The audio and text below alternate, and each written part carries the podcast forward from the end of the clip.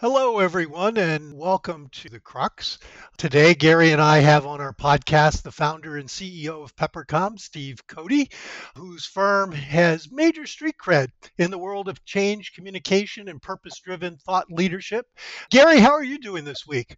I'm doing well, Mike, and we're recording this on Halloween, I think I should reveal. So happy Halloween, everyone. you know, and I'm looking forward to talking with Steve. I, have known him for a, a long time we used Peppercom, of course, at GE uh, when I was there. And given Steve and his recent work on the study, uh, a study he's been involved with, I'm eager to get his take on the recent Kanye West or Ye. I, I guess I'm. I don't know if I'm saying that right. Oh yeah, controversy yeah, yeah. and the quick and not so quick responses from some of his sponsors about uh, Ye's uh, anti-Semitic remarks and statements. So, so I'm looking forward to this conversation. Steve's a is a is a great friend. Yeah, great point.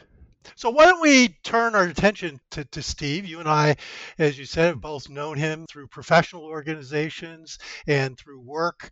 Eh, he uh, has has led the Institute for Public Relations. Uh, he's been involved in Page Society. In my mind, he's something of a Renaissance man and rock and tour.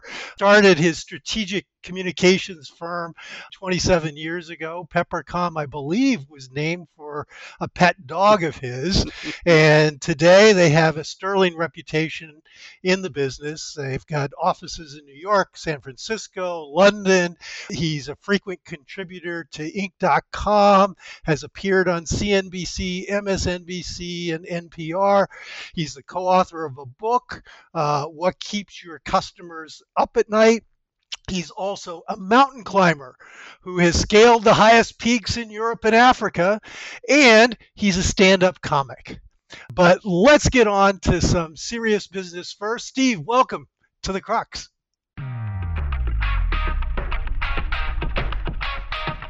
Welcome to The Crux. Each week, two of the world's top communicators take you behind the scenes of the news of the day to explore the crux of communications that are shaping business, politics, and our daily lives. Hi, this is Gary Sheffer. And hi, I'm Mike Fernandez, and we're glad to be with you from Boston University.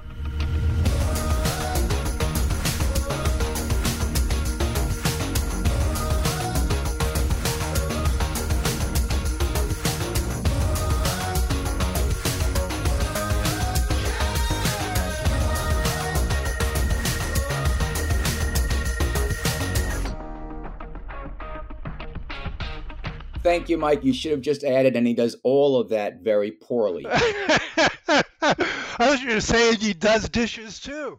I do everything but Windows, Mike. but but I really love. I mean, G- Gary pointed it out in, in the intro. Uh, this new study that Peppercom has partnered with Ragan Communications on you call it the corporate character barometer. But first, share with us why you decided to conduct this sur- survey, and then tell us a bit about the key findings. Sure. Well, again, thank you, Gary and Mike, for having me on. We um, partnered with Ragan Communications, and we were looking you know, I hate this the expression white space, but it seems like everyone now and their brother, you know, the strategy firms, the big four firms, obviously Edelman pioneered trust, but everyone's taking a deep dive into who, what, when, where, why, and how of trust. Didn't see a lot about character. It would come out as a secondary, tertiary point. So we thought character could be really interesting, especially when it relates to purpose and organizational purpose. So we decided you know, uh, there's a group of 400 senior communicators who subscribe to the various Ragan's publications. Let's ask ask those senior communicators some questions about the societal issues of the day. And obviously, you know, Gary, you brought up Ye and Peloton, and um, you know, over the weekend we saw the horrific attack on Speaker Pelosi's husband, the anti-Semitism being spewed at a college game held in Jacksonville over the weekend. I don't know if you gentlemen read about that one yeah, as well. But yeah. it's only getting worse. So, you know, we thought it was very timely to ask these senior communicators, okay, what are you doing? Um, are you standing up and, and speaking out, knowing that surveys show that, you know, 60% of employees expect their organizations to speak out? Certainly, consumers, and this has come out in various trust studies, trust organizations that have the um, the wherewithal, the um, the fortitude to stand up and speak out and, and double down on their purpose. And what we found was very surprising that, um, you know, fewer than half were comfortable in terms of speaking out at all, Gary. And we wow. found that very, very few. I think that the um, there were two really surprise, somewhat surprising findings. The first was the reluctance to speak out, but we fielded this leading up to the midterms. So um, you know there are so many volatile issues. Um, so I I could understand why there might be a reluctance to speak out on Roe v. Wade or you know a mass shooting or mm-hmm. you know things like that. Yeah. But um, the stuff on anti-Semitism and racism really, I, I that that dumbfounded me. Why? You know, we, we, can get back to Adidas, but why would it take you a week or more to speak out yeah. against an obviously anti-Semitic response? What we found, Gary and Mike, is that the vast majority of these CCOs, and this is jaw-dropping, do not have a reputational management playbook. Yes, they have the playbook that you know BCW or H and K or Edelman or maybe even Pe- Peppercom you know, um, created for them, you know, prior to March of, of 2020. But so much has changed. Uh-huh. And I think they ticked off the box. And this is me editorializing. I think they ticked off the box on DEI and they ticked off the box on ESG.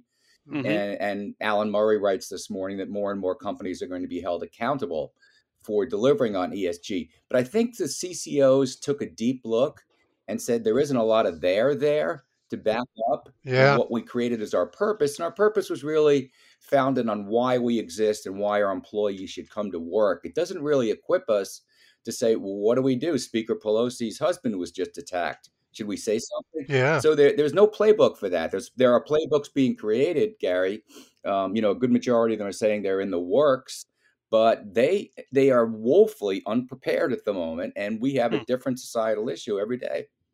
Yeah, well, Steve, I, I, have to tell you, when I saw that you, know, you have this interesting dichotomy where people clearly must see all of these issues, but then they have no framework by which to deal with this, I wasn't just surprised, I was shocked, you know, by the percentages of communications leaders with some of America's largest companies saying they had no issues framework no playbook or decision trees to run prospective social or political issues through. What do you think accounts for this? It's it's a head scratcher, Mike. To be very honest with you, I do think there's so much going on right now, and there are so many self-inflicted wounds, like the one we saw, you know, Adidas experience this past week. I just think there's so much going on, and um, you know, when we do other types of surveys, whether they're CCOs, CHROs, heads of internal, external media, et cetera, they're overwhelmed. Like everyone else, you know, Gen Z, millennials, the information overload is just absolute. The data dumps, they're just they're just drowning. They're drowning, and I think they've they've they put up one finger, two finger, and they're about to put up the third finger. I'm going down, bud. I need, I need help here. I think I think this is a cry for help, Mike. That's what I think it is. Yeah, it's really interesting. You know, I, I saw this morning, Steve, and I don't know from who, but it looked kind of interesting. A webinar to add a fourth P to the three Ps, you know, people, planet, uh, purpose. I'm, I may be forgetting or getting it wrong, but it was the word prepared. You know, how do we create leaders that are prepared? In this case, they were talking about CEOs. But so let me follow up again on Mike. You, you lead a strategic communications firm, and if one of the CCOs that you work with, let's say, had yet to create a, a framework or a playbook, came to you and said, "I need to find a way to address these things, these social issues we've been talking about, voting, voter registration. We're on the cusp here of the midterms in the United States uh, because our employees are asking us questions and pushing us to think about these things. And they want a framework. The ccos want say they they tell you they want a framework and they want to think about it smartly about being proactive but also balancing that with not appearing woke. Because there is backlash now about uh, quote unquote woke capitalism what would peppercom do to help them i think the first thing we would do is is take a look at the purpose the organizational purpose which I would guess would be at least two or three years old. and created when everybody was creating their purpose at the same time, just to tick, tick off that box exactly. and say, yeah, join the club, the P Club. So I would start there, Gary. I would start there and I'd say, okay, do we need to update this purpose? Does this still reflect why we exist? So that that would be job one. Job two is after that is done, okay, let's take a look at all the different um, issues that we have, you know, double down on. Are have we said that we are committed to DEI? Let's take a look at what we've done over the past two years to back up that statement. Can we back it up? Let's take a look at ESG. What have we done over the past two or three years? Can we back that up? Once we find out what we actually have done, are they just words or are they actions? Then I think we can take a deeper dive into the various societal issues and say, okay, we've done a lot here about anti-Semitism and racism. We feel comfortable, you know, going after Ye and supporting, you know, what took Adidas a long time to do. But we're very comfortable with our CEO speaking out against anti-Semitism. Mm-hmm. But I think that part of the equation hasn't been done, Gary. I don't think the purpose has been examined and or updated, nor has there been an overlay of okay, this is what we've done in the past two or three years that we're proud of, that we can back up with numbers that our employees will believe, which is most important, as well as our other stakeholder audiences. That should give you the fundamentals of the playbook. That's fantastic. You know, this is perfect timing to Stephen Mike. I'm at that point. I teach a business acumen course here for communicators at Boston University. We're right at that point where we're talking about these things, mm-hmm. about purpose, mission, values, beliefs, all of those things. And so this will be a great podcast for my students to listen to, and I'm going to recommend it to them today. I do want to come back to Adidas because they really have taken it on the chin with Ye, and and for the reasons we've talked about, it took them weeks to say anything before they eventually cut ties with him is do you think it's by the way and i do want to uh, i want to jump in here and editorialize a little bit uh, like uh, you did. I, I, I couldn't help myself last week steve schmidt who's former vice chairman of uh, edelman and now sort of a political commentator on on substack blamed adidas's problems on the communicators. And i love steve i think he's a really smart guy but we all know what goes on inside big organizations like adidas the com- communicators may have been doing their job very well and and maybe someone decided not to listen to them you know, we just don't know right? And uh, so I, I just I w- stand up here for the for the corporate communications teams. Absolutely gary as you, as you know i mean the c suite is um, you know comprised of both very powerful internal stakeholders and external stakeholders. So you've got the the chief general counsel in house, you've got the outside legal counsel, and they want to win in, in court. Obviously, it's our responsibility to you know address the court of public opinion, and it's the reputational impact on you know continuing to remain silent about our relationship with Ye.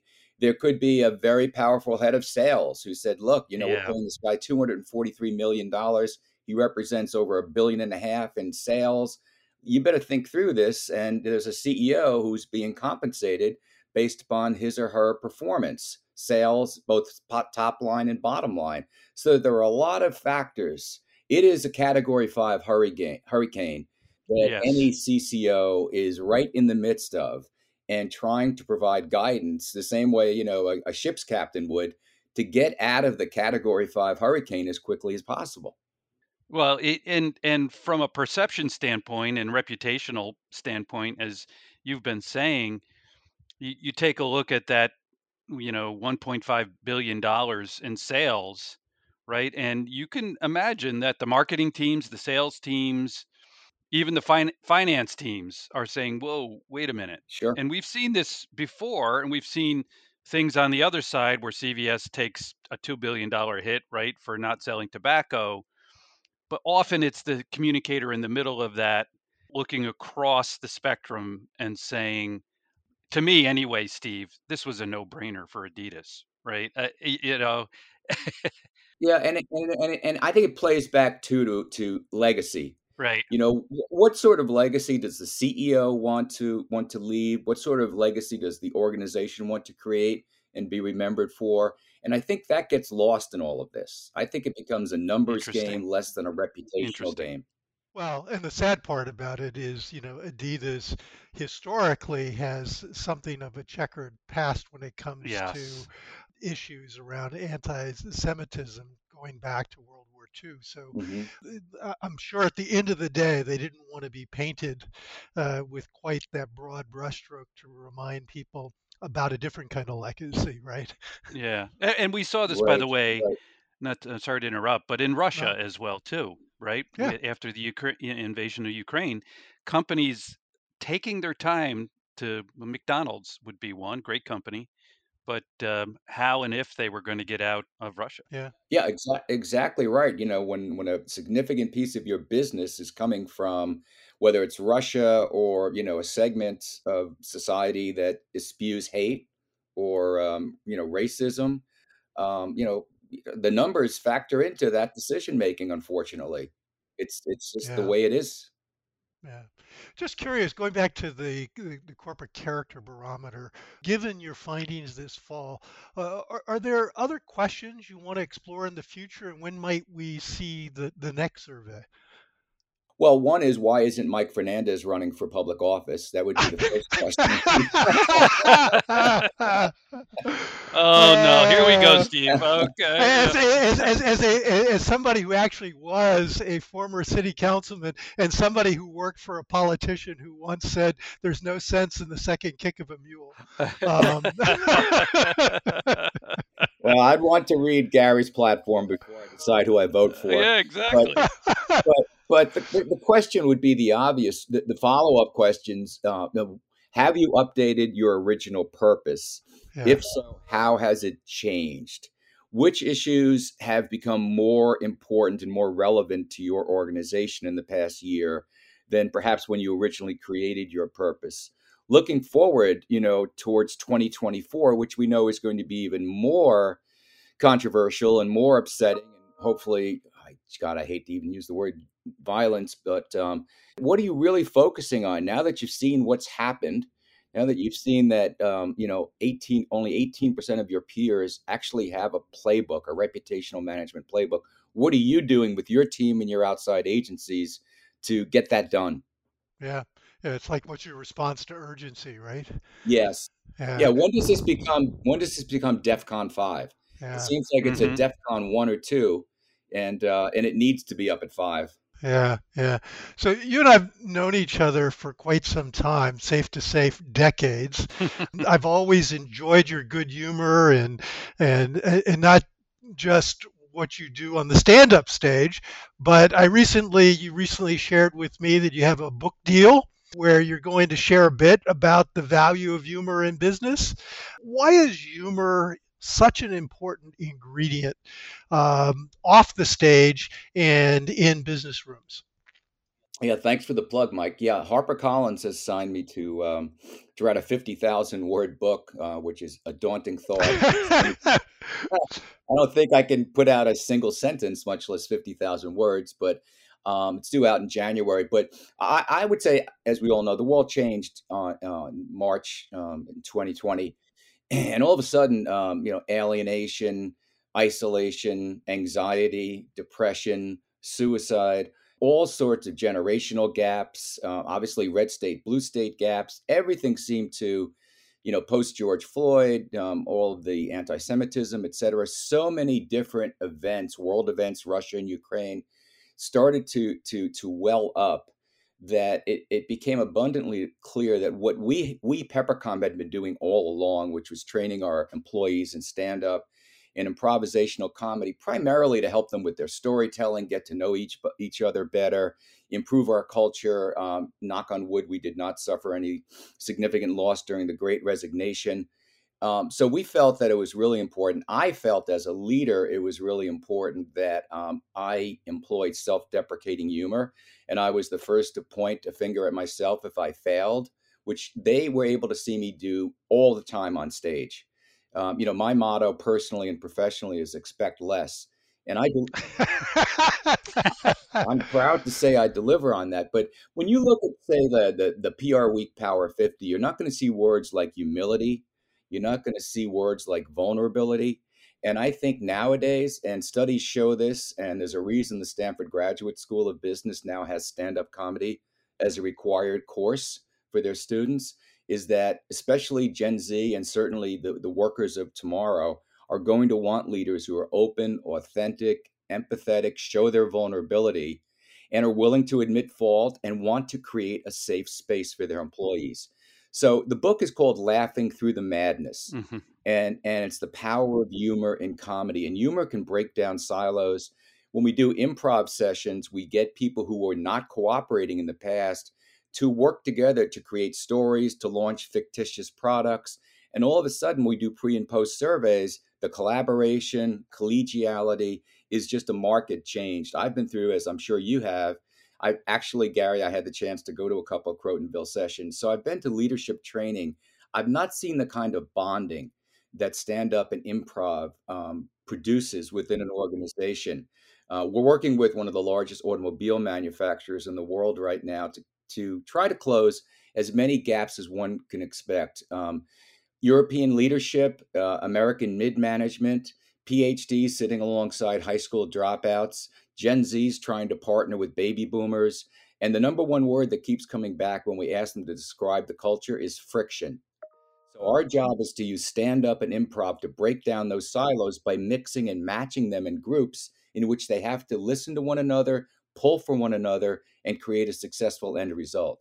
Well, is speaking of humor, I, I know our listeners can't see it, but right behind Steve is uh, some kind of Mets logo, and You have to have a it, good sense it humor for totally. Mike. And the Jets, Mets and Jets, Mets yeah. and Jets. But listen, we've all written for business executives, right, who aren't funny, Absolutely. right? I mean, you know, at at and that's a hard message to deliver, by the way, to to people.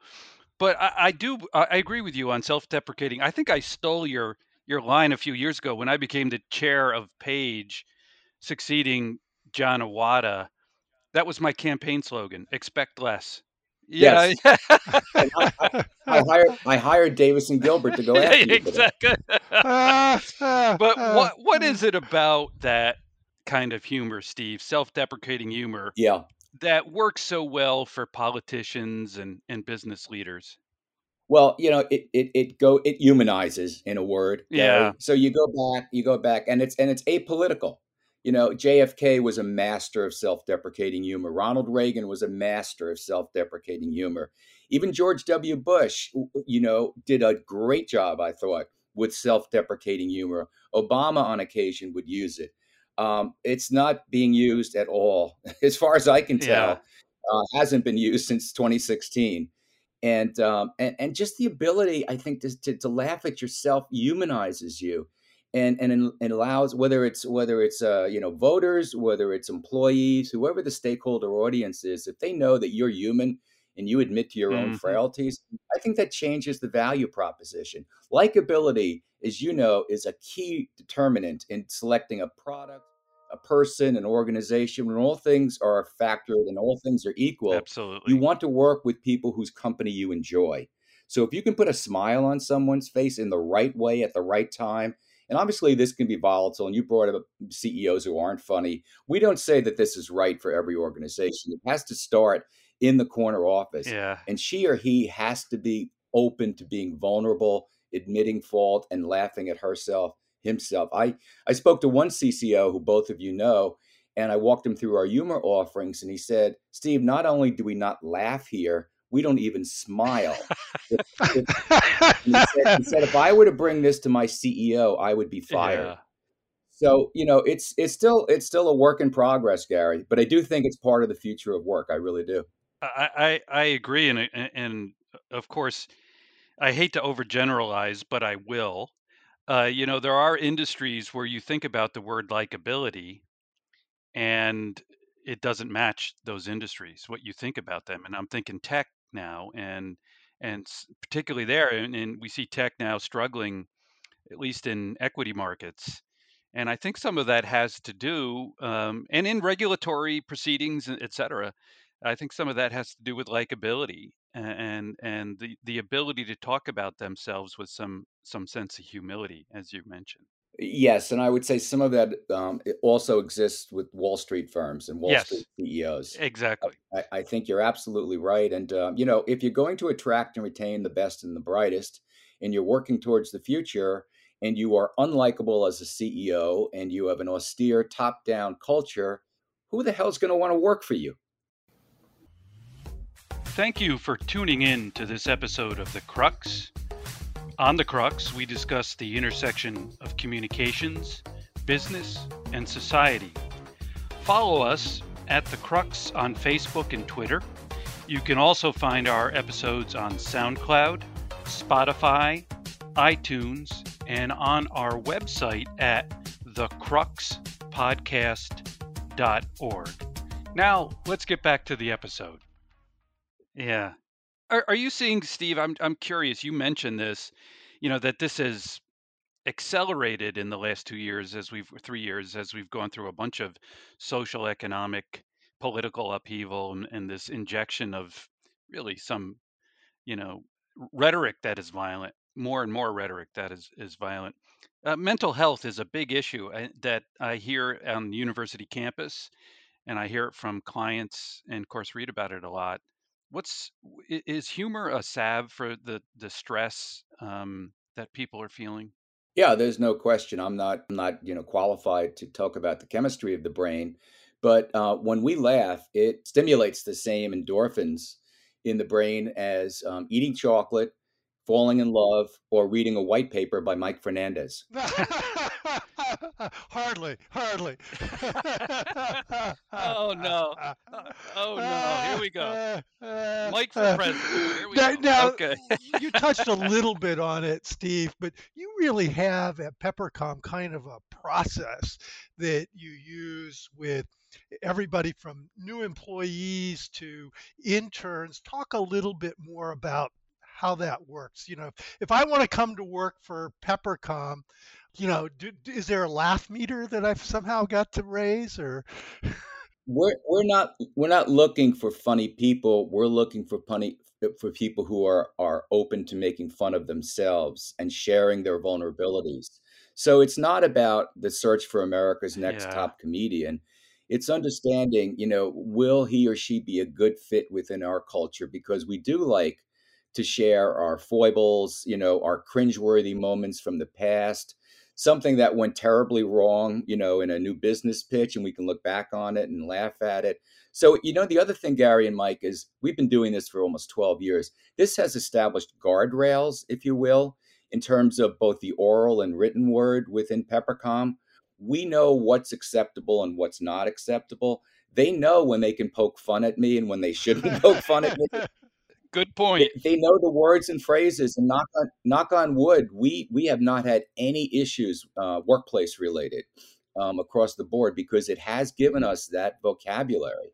So uh, one of the things that people really should know too is uh, that you take this thing about humor so seriously that you do an annual stand-up charity event so, where and when is this year's event, and what is the cause that will be the beneficiary of the money you raise that evening?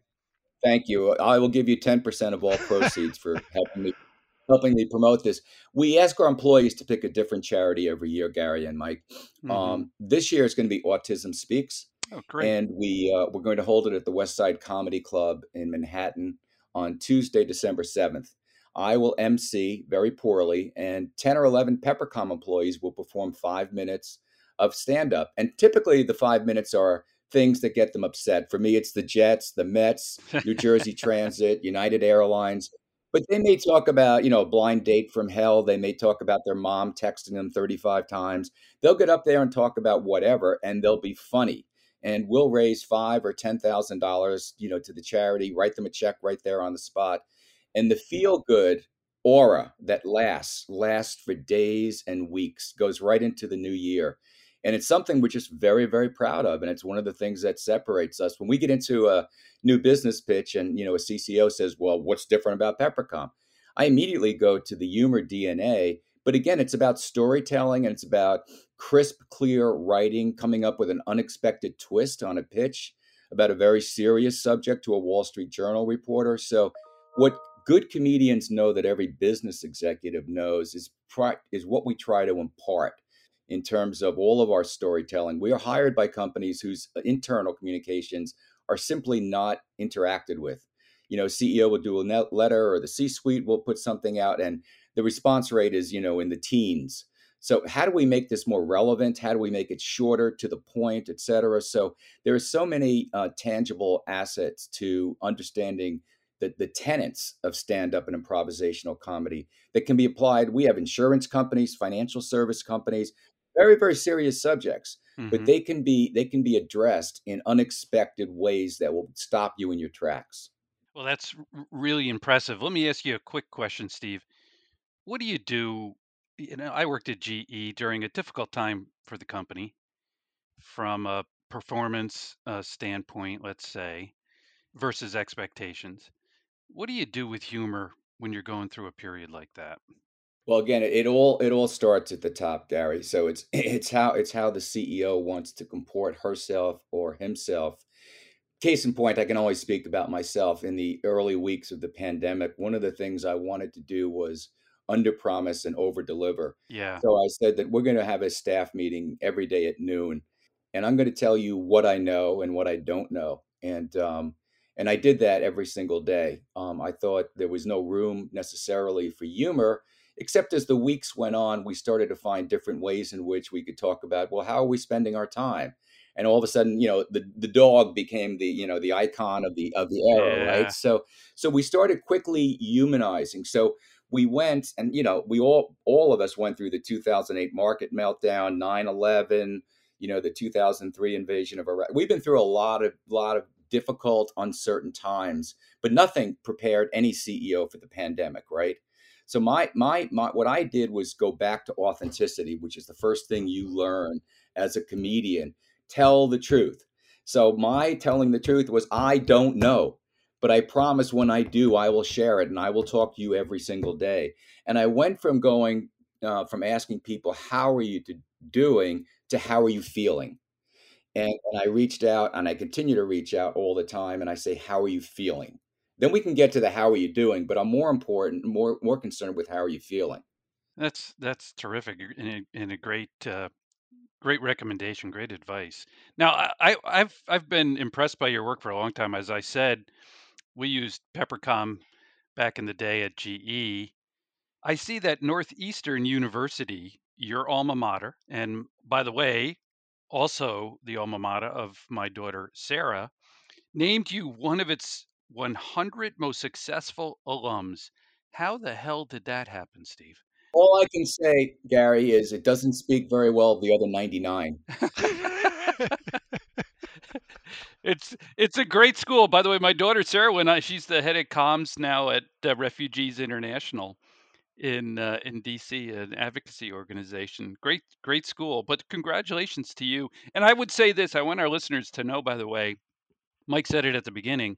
Steve's done really great work at the Institute for Public Relations, particularly um, IPR. Just really great leadership for them. Thank you. Over the over the last decade, really, Steve. I think it just means a lot to me to um, to try to create, which is what we did. I hope with Ragan's, you know, information for everyone. This is not about Peppercom. This is not about you know hire Peppercom tomorrow. This is about hey guys, we're not doing our jobs. We need to better prepare our organization. Mm-hmm. So how do we do it? How do we do this as yeah. a profession? So, and the same thing with all the IPR work, which we did throughout the early days of the pandemic. We wanted to know what was going on, who was doing what, and what were best practices to help the industry. Terrific. So, I'm going to come back to Peppercom now. Earlier this year, your company, after more than 27 years, was acquired by Ruder Finn.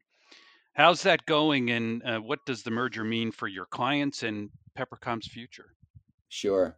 Well, it was something that I didn't do lightly, as you might expect, Gary. And it wasn't something that I was actively looking for. As a matter of fact, I thought it would be another couple of years because of all the uncertainty before I knew what I wanted to do. But during 2021, five separate entities approached me. And uh, I quickly narrowed that down to two. And I thought, you know, this could work out very well timing wise for me personally. Mm-hmm. And for Peppercom, I have a um, I don't uh, the word bench is is is horrible, but I have a, a, a level of management who have been with me for 15 or 20 years and um, they deserve to move up um, and I, I you know i deserve to not necessarily move out but i wanted to give them more responsibility and i also wanted to reward them. I'd given out stock to eight or nine of them and um, no no offense whatsoever but i'm a wpp refugee. I did not want to go with a global holding company. I was it was really important that we be acquired by another privately held company that respected um, a privately held company like Peppercom. So Finn was was open and willing and, and able to uh, keep Peppercom as a separate brand. We uh, we have a separate P and L, and we are staying in our our own building. So when I rolled it out to our employees and clients, I said nothing about Peppercom is going to change.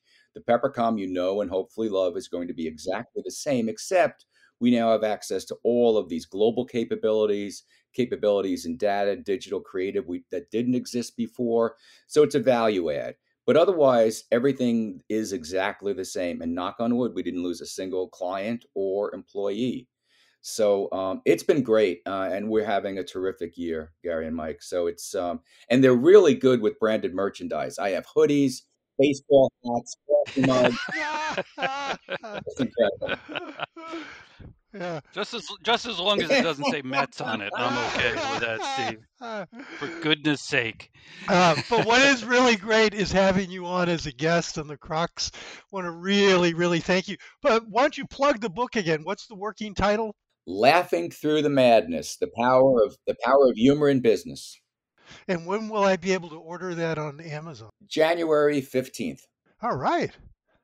Steve, thank you again for being our guest on the Crux. Uh, greatly, greatly appreciate your insights. Uh, really, uh, uh, people should take a look at that oh, corporate oh, character you. barometer, and uh, really appreciate your insights around humor in the, in the world of work. Uh, it's been our pleasure today to have Peppercom's founder and CEO Steve Cody on with us today on the Crux. Thanks for listening. Thanks again, man. I appreciate it. Thank you for listening to The Crux. Our producer is Boston University student Anna Huynh. This episode and other episodes are made possible by the Boston University College of Communication, or COM as it is known. Located in the heart of downtown Boston, COM is BU's home to the studies of advertising, emerging media, film and TV, journalism, media science, and public relations. At COM, we seek to build understanding among people through better communication. Find out more at www.bu.edu forward slash COM.